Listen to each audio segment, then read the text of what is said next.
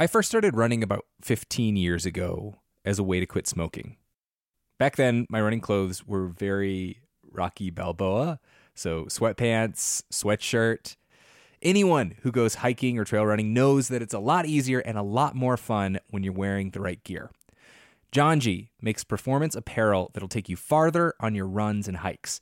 They have this merino wool hoodie that I wore on multiple trail runs this weekend. It's soft, it's warm, and most importantly, it does not get stinky when you get stinky. Another reason to love Janji is that they donate two percent of all sales towards clean water projects, raising nearly one million dollars so far. Head to Janji dot com to find your new favorite trailwear, outdoors accessories, and essentials. And use the code OUTSIDE for ten percent off at Janji dot com. That's J A N J I dot com with the code OUTSIDE for ten percent off. When I was a little kid, my whole family, grandparents included, packed into a Dodge Caravan and went on a two-week road trip to Wyoming. We saw the rodeo in Cody, a grizzly bear in Yellowstone National Park, and an epic thunderstorm near Devil's Tower. On that trip, I fell in love with the West and the natural world. This might sound cheesy, but it kind of made me who I am today. Wyoming has it all. Breathtaking hikes, kid-friendly museums, two of the coolest national parks in the country. The truth lies west. Discover yours at travel wyoming dot com. I live by routines, especially my same-day delivery routine with Shipt. Because when Sunday rolls around, I'm not scared. I got my shopper on the way with all my favorites. Shipt, delight in every delivery. Learn more at shipt dot com. This podcast will contain explicit language and references to sex. All of it will be in the second half of the show after the break. Okay. Hi, I'm Sam Evans-Brown, and uh, we're on the show in a studio. I'm joined by producer Justine Paradise. Yep, and our story today starts with a debate. A fight, if you will. A fight. Who will, will, will, will, will, will, will, say the word, say the word. You might be familiar with Bill Nye the Science Guy. Bill Nye the Science... Yeah, it's a show on T V on, in the nineties. Yep, P B S, um, and this is his new show, twenty seventeen, on Netflix. It's called Bill Nye Saves the World. Now, Sam. Yes, sir. You're an astrologer. That's right. So Bill Nye, on on this episode, he's hosting a panel, and here he's speaking with astrologer Samuel Reynolds about the validity of astrology. You know, I don't believe any of it. Yes, I do know that. And do you know why? Tell me, enlighten me. Well, it just never has anything to do with anything. And you're telling me there's only twelve types of people, and what about... So this panel is part of an episode of the show called Malarkey, and throughout the episode, um, the thing to know is that Bill Nye has framed astrology repeatedly as a pseudoscience, basically saying... It's all crap. None of it's true, and it wouldn't matter. So he, he asked Samuel Reynolds... But what's your deal? You, uh, you, you don't believe it either? I, I use astrology. I think astrology is like a language. When you say, for instance, it's a pseudoscience, right? I would have to first believe it's a science. I don't believe astrology is a science. What is it? It's an interpretive art. I think that Bill Nye kind of expected to mic drop this moment by being like, it's not a science, don't claim it's one, you're you're falsely claiming this. And um, Sam Reynolds is just like, well, I, I actually don't claim it's a science. Right. So what service do you provide for people with your art? I use the cultural imagination that we know as astrology to talk to them about how their idea of themselves, based on their chart, their birth chart, syncs up with their life experience. Basically, using biography as In other a means- words, you get them to tell you stuff about no, themselves, I tell- and then you reinforce it it's- with these astrological no. things in the background. No, it's actually... He's kind of a bully. Yeah, he, he's not doing a great job of listening, but um, can I ask you something real yeah. quick? What's your sign? I'm an Aquarius. All right. Which I knew at the drop of a hat. Exactly. You know that off the top of your head. Um, and so do I. I'm a Capricorn. Um, but this is not surprising, right? Like, I think at least in our corner of the United States, you would be pretty hard-pressed to find a person who doesn't know their sign. Yeah, I bet you my dad knows his. And and does he believe in astrology? No. And have you ever engaged in astrology too much beyond, like, reading your horoscope in a magazine? No, not at all. So I'll just note really quick here that Um, so we just heard astrology framed as an art and not a science, but there are astrologers that, that do think of astrology as a science, um, and therefore it could be vulnerable to this criticism that it is a pseudoscience. But um, I'm just going to say, uh, I don't care. I don't care. I am not interested in proving or disproving astrology on technical grounds. If we can put down the science part for a second, what else could be possible to understand? To me, the most interesting part of the Bill Nye show is this next exchange, when Bill Nye turns to another person on his panel, journalist and professional skeptic Jamila Bay. How do you feel about this point of view? Uh, I I feel touchy-feely and weird, and I want it replicated in a lab. Um, I, you yeah, know... Can you make a prediction? Sure, I can make a prediction. But I don't think everything, every aspect of knowledge has to be replicable. It does in, in science. In a lab. I don't in think science. that's... Or a lab that's, or in with a telescope. So is, is all knowledge sequestered to science? Oh, that's a good question. Right? I know.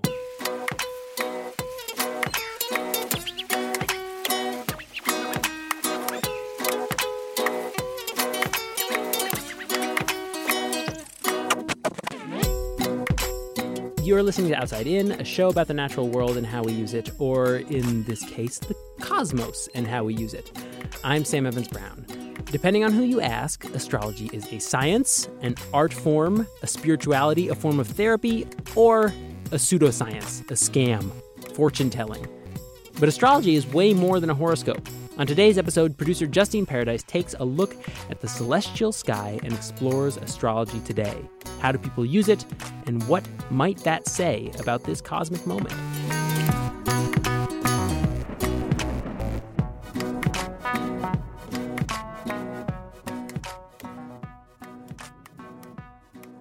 Astrology is experiencing a bit of a moment in popular culture. In fact, you could say that astrology is so hot right now. To demonstrate this, I present... Hey guys, it's Lizzo. I'm floating somewhere in the cosmos. Critically acclaimed rapper and singer, Lizzo. I do my hair talk, check my nails. Here she's reading a horoscope written for her by Chani Nicholas, the Oprah Magazine astrologer. Sometimes horoscopes scare the f*** out of me. Everyone sees your success, but only you know the effort behind every win. Damn, this is f***ing deep, bro. All from The New Yorker to The Atlantic to Vice... You can find a cajillion articles, like, from the last couple years, all basically asking, why is astrology so popular right now? Or, alternatively, why do millennials love astrology so much? So I will get to why astrology is having such a moment, and I would say a pretty profound moment in terms of its four thousand year history. But first, I should say, astrology is not one thing. People have looked at the stars and created systems of meaning all over the world and all throughout time. There's the Chinese zodiac, the Mayans and the Aztecs also created their own systems, plus there's Indian or Vedic astrology, but I'm going to be focusing on Western astrology in this episode. Western astrology is based on the tropical zodiac, thanks to some foundational texts written by Greek astronomer Claudius Ptolemy in the second century C E. So, the basics. From our perspective on Earth, over the course of the year, the sun appears to pass through a series of constellations. Aries, then Taurus, Gemini, Cancer, Leo, and so on. This is the zodiac belt. Think of the tropical zodiac as a map of the sky over the course of one year. In this map, the sky is divided into twelve equal parts, each one named for these constellations in the zodiac belt.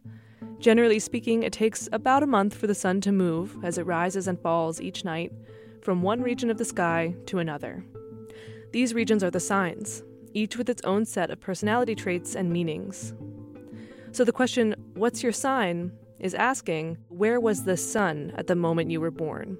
So for example, if you were born when the sun was moving through the part of the map called Aquarius, you're an Aquarius. But on this map of the celestial sky, the tropical zodiac, astrologers chart the positions of not just the sun, but also the moon and the planets and their relationships to each other.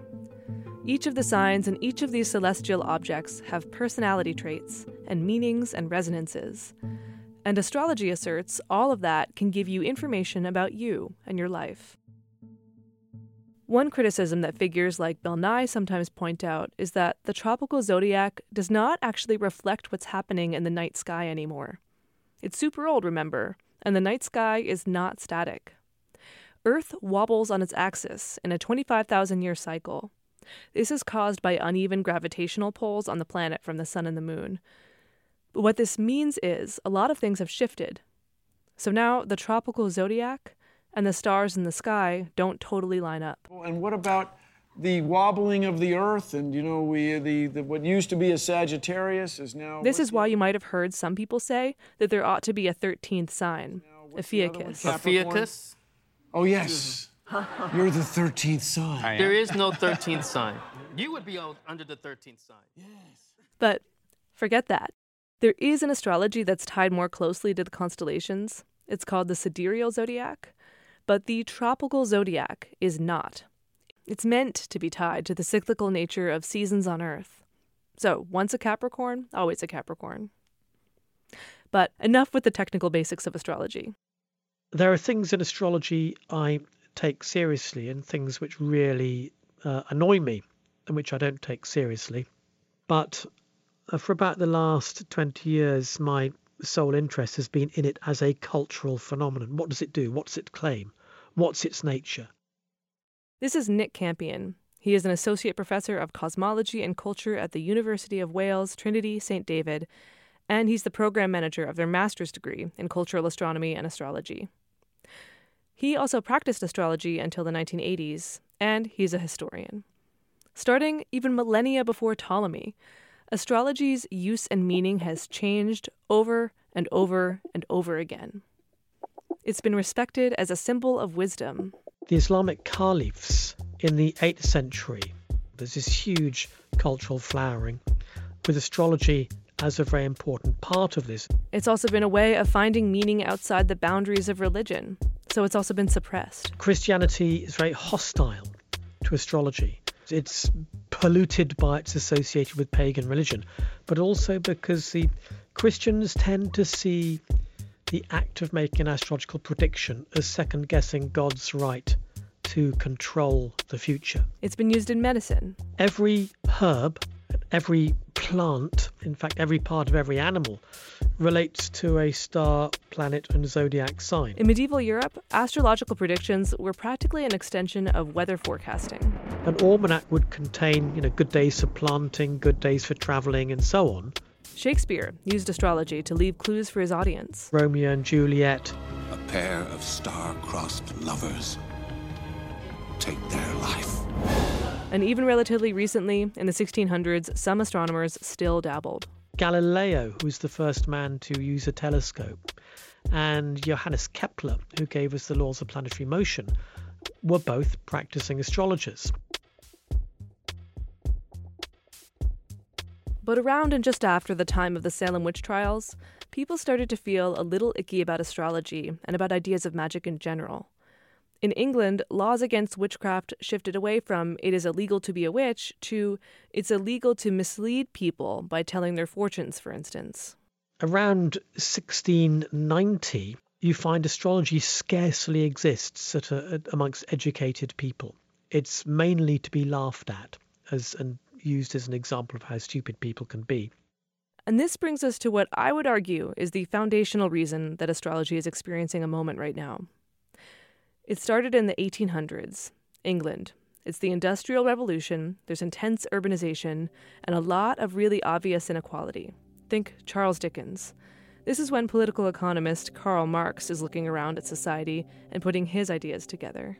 How is it fair that some people are born to wealth and privilege and other people are born to a life of destitution in the slums? And this is when a man named Alan Leo comes into our story.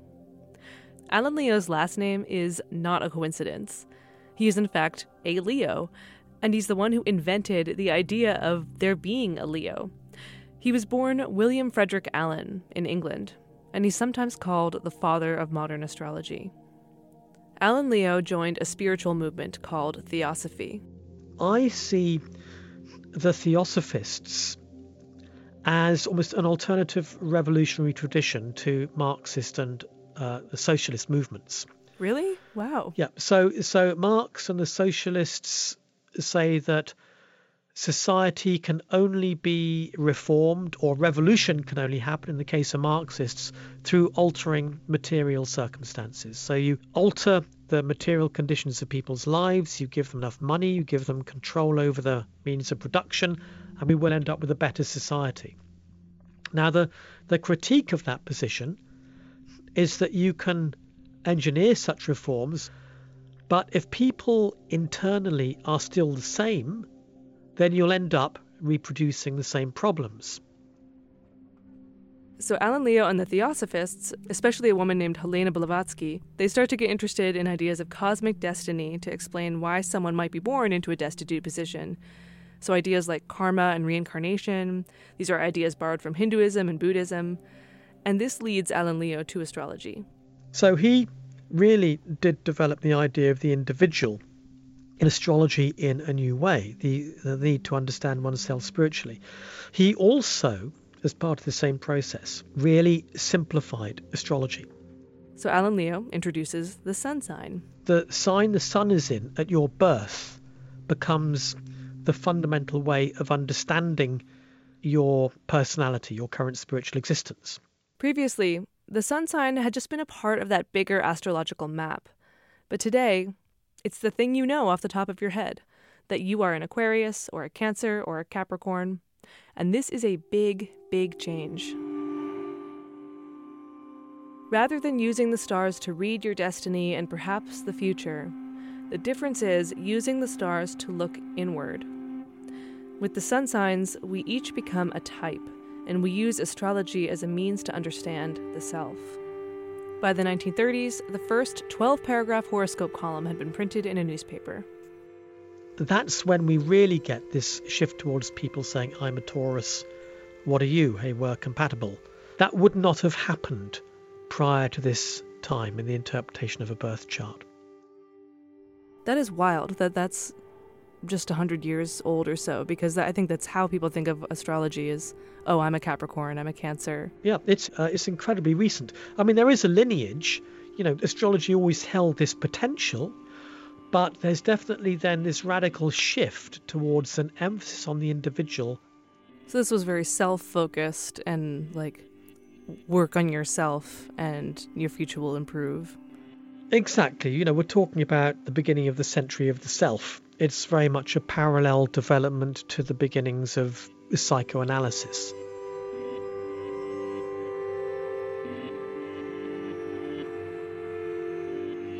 So the idea that inner development is a precondition for wider evolution then becomes extremely strong in the nineteen sixties. So the next step is kind of obvious. An astrologer named Dane Rudhyar connected the archetypes of the zodiac to the archetypes of Carl Jung, the psychoanalyst. And so a new kind of psychological astrology started to take off. A new way of understanding yourself.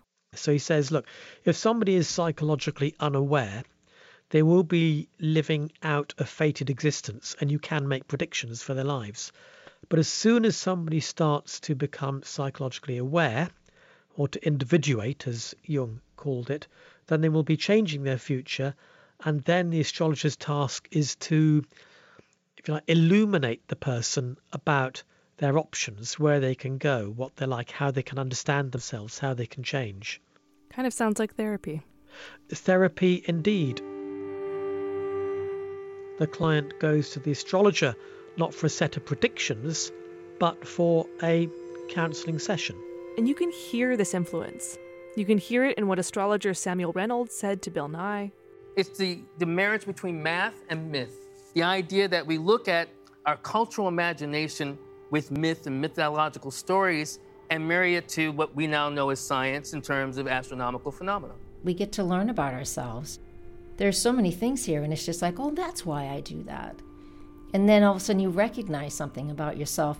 You could, if you could study your chart for a year, that's worth like ten years of psychotherapy. It really is.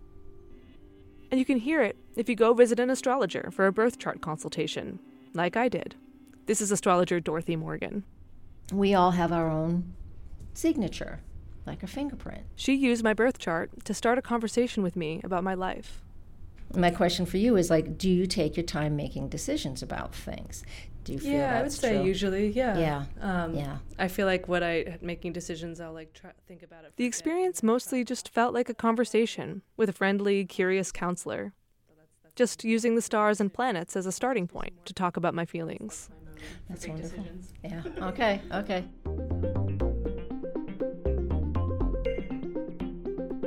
So today, people can engage with astrology on a variety of levels. That includes a sort of surface entertainment level with twelve-paragraph magazine horoscopes, or a very deliberate one-on-one consultation with a professional astrologer. But there's also internet astrology culture. And that's after the break.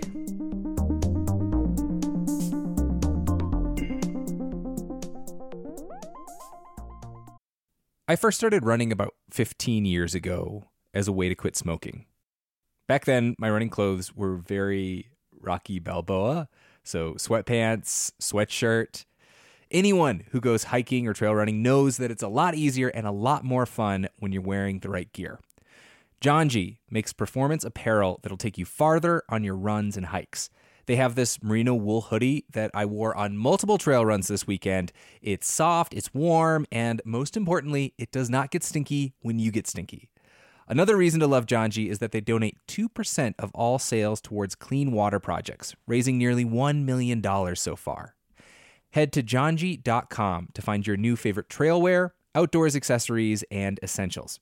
And use the code OUTSIDE for ten percent off at Janji dot com. That's J A N J I dot com with the code OUTSIDE for ten percent off. I live by routines, especially my same-day delivery routine with Shipt. Because when Sunday rolls around, I'm not scared. I got my shopper on the way with all my favorites. Shipt, delight in every delivery. Learn more at Shipt dot com. The living room is where you make life's most beautiful memories. But your sofa shouldn't be the one remembering them. The new life-resistant, high-performance furniture collection from Ashley is designed to withstand all the spills, slip-ups, and muddy paws that come with the best parts of life.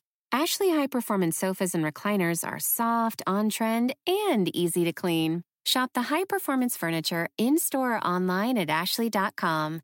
Ashley, for the love of home. Welcome back. Just a quick reminder that this podcast contains explicit language and talk of sex and sexuality, which starts up pretty quickly after the break here. Welcome back to the show. I'm Sam Evans-Brown. This is Outside In, a show about the natural world and how we represent it in star charts. Today on the show, producer Justine Paradise is exploring astrology and how it is used. If you've got the time, the date, and the location of your birth, it is very easy to go onto the internet and look up your complete birth chart. Not just your sun sign, but your moon and rising signs, the planets, their exaltations, their aspects, and so on. And for that reason, astrology has been memeified. There are tons of people playing around with interpretations of the signs as office characters, the signs as cocktails, as perfume scents, as Bjork songs. And a lot of people have observed this is especially happening among women, young people like millennials, and queer people. And one of the places you can see that is online on dating apps. Show me love. Scorpio, lesbian, calm boy, looking for stable relationship, community, or girl to fuck good. Make me start smoking again and read in my bed. Queer Scorpio, fat hippie, looking for conscious and open connection and communication. Want to explore and watch the stars from the bed of my truck. Sleeveless in Seattle, thirty-two-year-old mask of center, white Piscean, looking for maximal silliness and a flirtatious eye roll. Actions, not words. Love, not hate. Come say hi. Very giving in bed, but don't be afraid to top me, top me, top me, baby. So what you just heard were excerpts of a few different personal ads from Lex, a dating app for queer women and gender non-binary people. It was founded by Kel Rakowski. It started because I had just come out and I was just teaching myself more and more about um, lesbian history and culture. So I was just finding all these really cool images of lesbians, digging through the internet. The idea, Kel says, started five years ago, when she was putting a lot of those images of lesbian history and culture onto her Instagram account, Herstory. And along the way, I came upon this lesbian erotica magazine called On Our Backs. And in the back of every issue were personal ads written by lesbian, bisexual women looking for love, hot sex. In November twenty nineteen, Kel launched her dating app, Lex. and the design reflects the feeling of those original historical ads she found. No pictures, just words. So, um, turning to astrology. Um, yes. I, we know that sort of astrology is, is kind of used in, in dating generally as a self-description, like Scorpio seeks Gemini or something. Um, but I, I keep hearing that this is especially a thing in, like, quote-unquote, like, queer dating culture. And I don't know if that's, um, if you're, like, what is your experience? Do you think that's true? Uh, yes. Like, how often do you see it? I would say half the time. twenty-five, white Capricorn geek, back in Texas after way too long. Astroskeptic, but a practicing Leo. Loves attention. Scorpio rising, intense. Virgo moon, Cap rising. thirty-four, Taurus to the fullest. Leo sun, Venus. Moon, in favor of dates, donuts, dildos, and Aquarian discussion. Robot brain and squishy Pisces heart. I smile. Cancer moon, Venus in Leo. I'm a twenty-one-year-old Leo, they, them, spiritual. I think astrology has, certainly in its modern form, has actually been quite radical in its attitude to gender. That's historian Nick Campion again. He says there might be a reason why astrology lends a sympathetic framework towards queerness or marginalized identities. You may be biologically male or biologically female, but in your birth chart, the, the planets are gendered. And so the Moon and Venus are female, Mars and Saturn are male, and so on.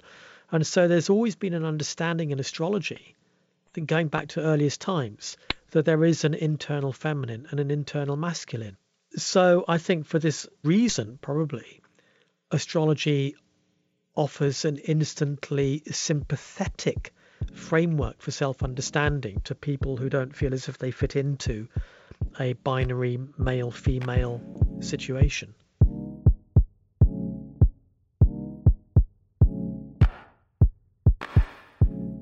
Obviously, not all queer people are into astrology. In fact, on Lex, some people make sure to explicitly say that. Here's Kel Rakowski again. I just found one right now. It says, astrology is alienating and not my thing.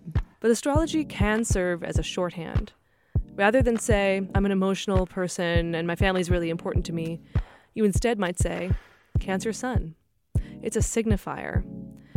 And that high degree of specificity in astrology that's made possible in part by the internet, again because anyone with their birth information can easily get access to a complete birth chart for free, means you can get real detailed on the apps.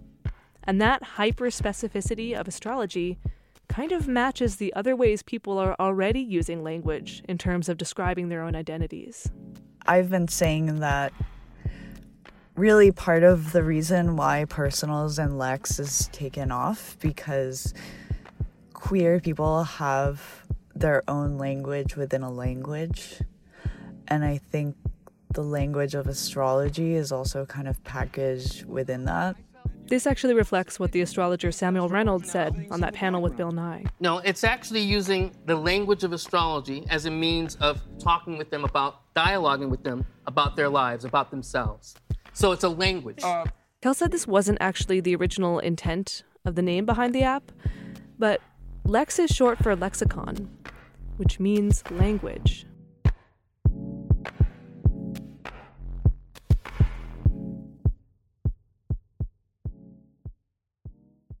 Having said all that, I am not arguing here that astrology is necessarily a positive force all the time. It can get very powerful in people's lives, and at times maybe too powerful. It felt like an easy outlet to go to because I didn't have to be vulnerable with somebody else. I can just pull up an app. This is Heidi Chu. She's a journalist living in New York City, and here she's speaking with our producer, Sarah Ernst. Her sun sign is Libra. But she also really identifies with her rising sign, Gemini. Gemini is like two-sided, so it's like you have two faces. Part of the reason that Gemini resonates is because it helps Heidi deal with questions of identity. See, Heidi lives in the States now, but she grew up in Hong Kong. How I act there is so different from how I act here just because of mm, my surroundings and what it necessitates. Like, do I identify as Asian Asian or do I identify as Asian American? Am I Chinese enough? Where do I fall in the color lines in terms of like American racial discourse? Heidi's interest in Western astrology really peaked halfway through college. It was a time when she was dealing with a lot of uncertainty in her life and in her personal relationships. That's when she started using an app which offered daily horoscope advice for different parts of her life, like friendship, career, love. And Heidi says it was very, very literal about how she should live. I think at that point I depended on it to help me make decisions because I couldn't read the situation. I would allow what the horoscope tell me dictate my entire day and my entire mood. And I think at that point, when my use peaked, that's when it really became toxic for me. And even though I loved it, but it was also like a toxic love at the same time.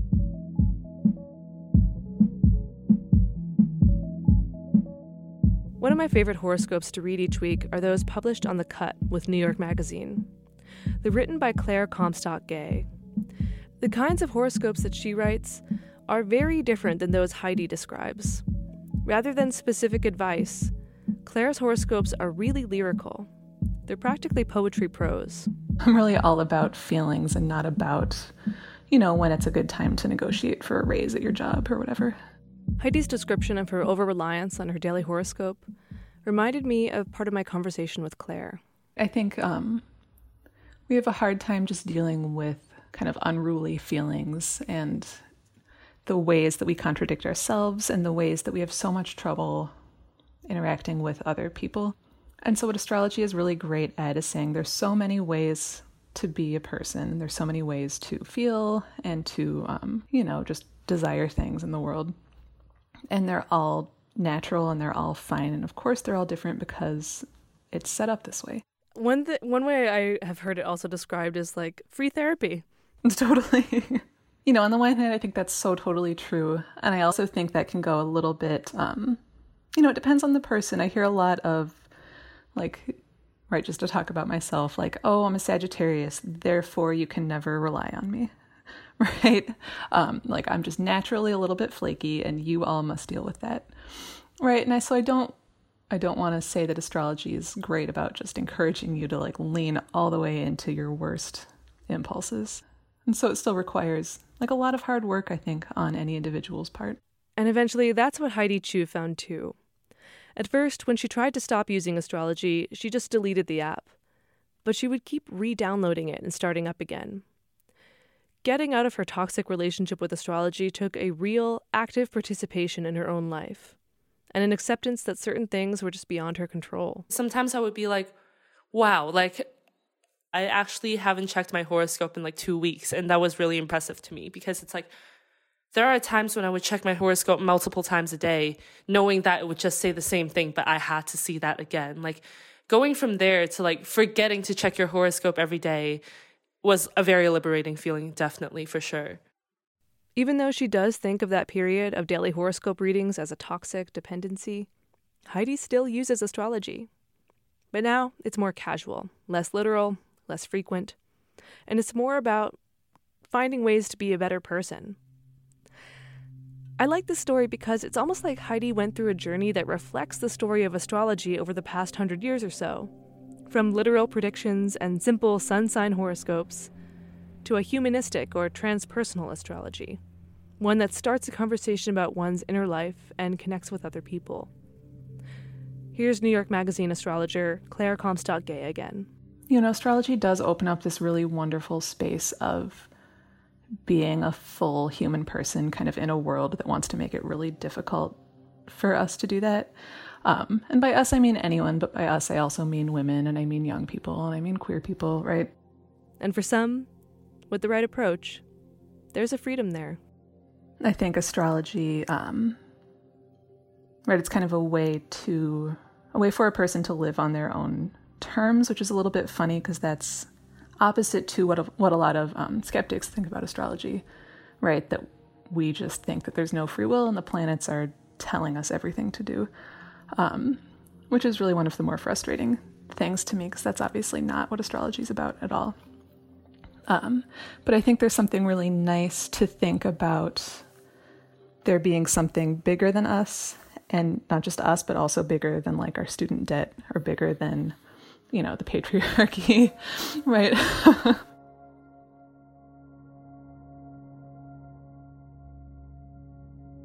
That desire to feel like you're part of something bigger, to find a system for navigating unruly emotions or understanding the roots of trauma, it doesn't just lead people to astrology. You could also use a different personality metric to do these things, perhaps the Myers-Briggs Type Indicator, which actually comes from a similar intellectual lineage as modern astrology. You could use tarot or the Enneagram. You could also look at it through a more scientific lens, like the workings of the brain through neuropsychiatry. You could go to therapy. And in fact, you don't actually have to pick just one of these.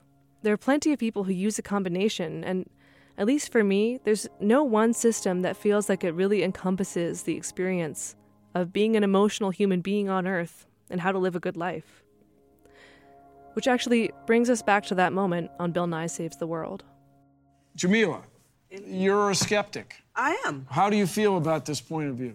Uh, I I feel touchy-feely and weird, and I want it replicated in the lab. Um, I, you yeah, know... Can you make a prediction?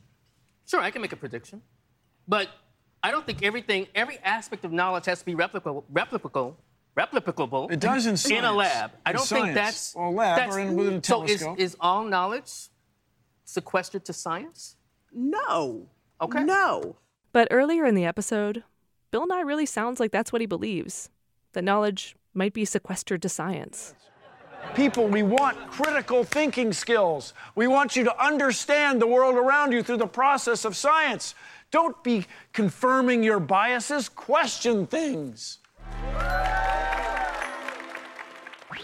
One paper I read suggested that this is the sort of thinking that might have led evolutionary biologist Richard Dawkins to famously describe constellations as, quote, of no more significance than a patch of curiously shaped damp on the bathroom ceiling. That's that's often a bent that many skeptics will take, is that what's empirical is real, whereas most of human behavior, most of human history is not empirical or has any basis in empiricism at all. This is astrologer Samuel Reynolds, who was on that panel on that episode of Bill Nye. I called him up a while back to ask him about the experience of being on the show. Yeah, what do you think... that in essence, if you were to just say it in a sentence or two, like, what did Bill Nye get wrong? He reduces cause and effect as the key way in which people have more fulfilling lives. That if people just knew better, they would behave better and would we would have a better planet. It's an incredibly naive view. I think you said something about on the show about people need meaning, people need story. That's how we live. That's how we often experience. You know, no one says to, uh, well, I hope, you don't say to your lover, you know, like the pheromones that I'm getting from you, coupled with the hormonic and serotonin levels that are spiking, just make me just completely aroused by you. You know, you say, I love you. That has more meaning. It's much more subtle, internal. Those are the things that absorb the minds of astrologers. This is why I think that it actually does matter that astrology is, at least abstractly, connected to the stars. Meaning. There is something about believing that you have a place cosmically.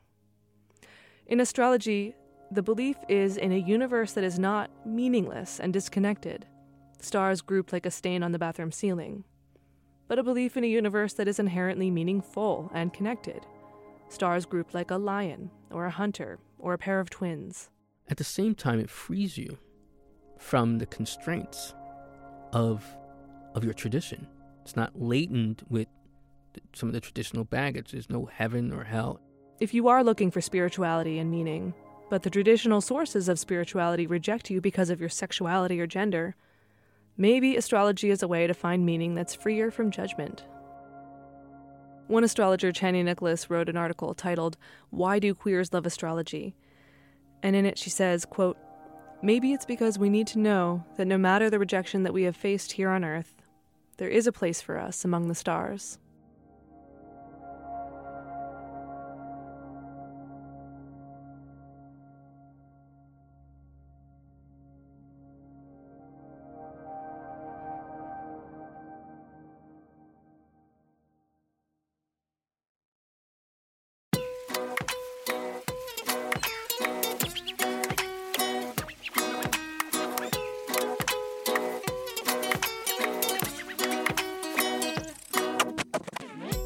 Today's show was produced by Justine Paradise with me, Sam Evans-Brown, Sarah Ernst, Taylor Quimby, and Jimmy Gutierrez. Thanks also to Sarah Gibson, Annie Ropeek, Jackie Halbert, and Hannah McCarthy for being the voices of our Lex ads. Thank you also to Gary Phillipson and Patrick Curry. And thank you to Doctor Tricia Pion. Also, the astrologer Claire Comstock-Gay is coming out with a book next spring. It's called Madam Clairvoyant's Guide to the Stars. Erica Janik is our executive producer. Maureen McMurray is in retrograde. Music in this episode came from Blue Dot Sessions, Ari De Niro, Daniel Birch, Lizzo, Nocturum, Ryan Little, and Scott Grattan. Please do remember Outside In is a public radio show, and public radio does rely on you and your support to make it happen. You can donate to the show online at outside in radio dot org. Also, hit us up on social media. We're on Facebook, Twitter, and Instagram at outsideinradio. Our theme music is by Breakmaster Cylinder. Outside In is a production of New Hampshire Public Radio.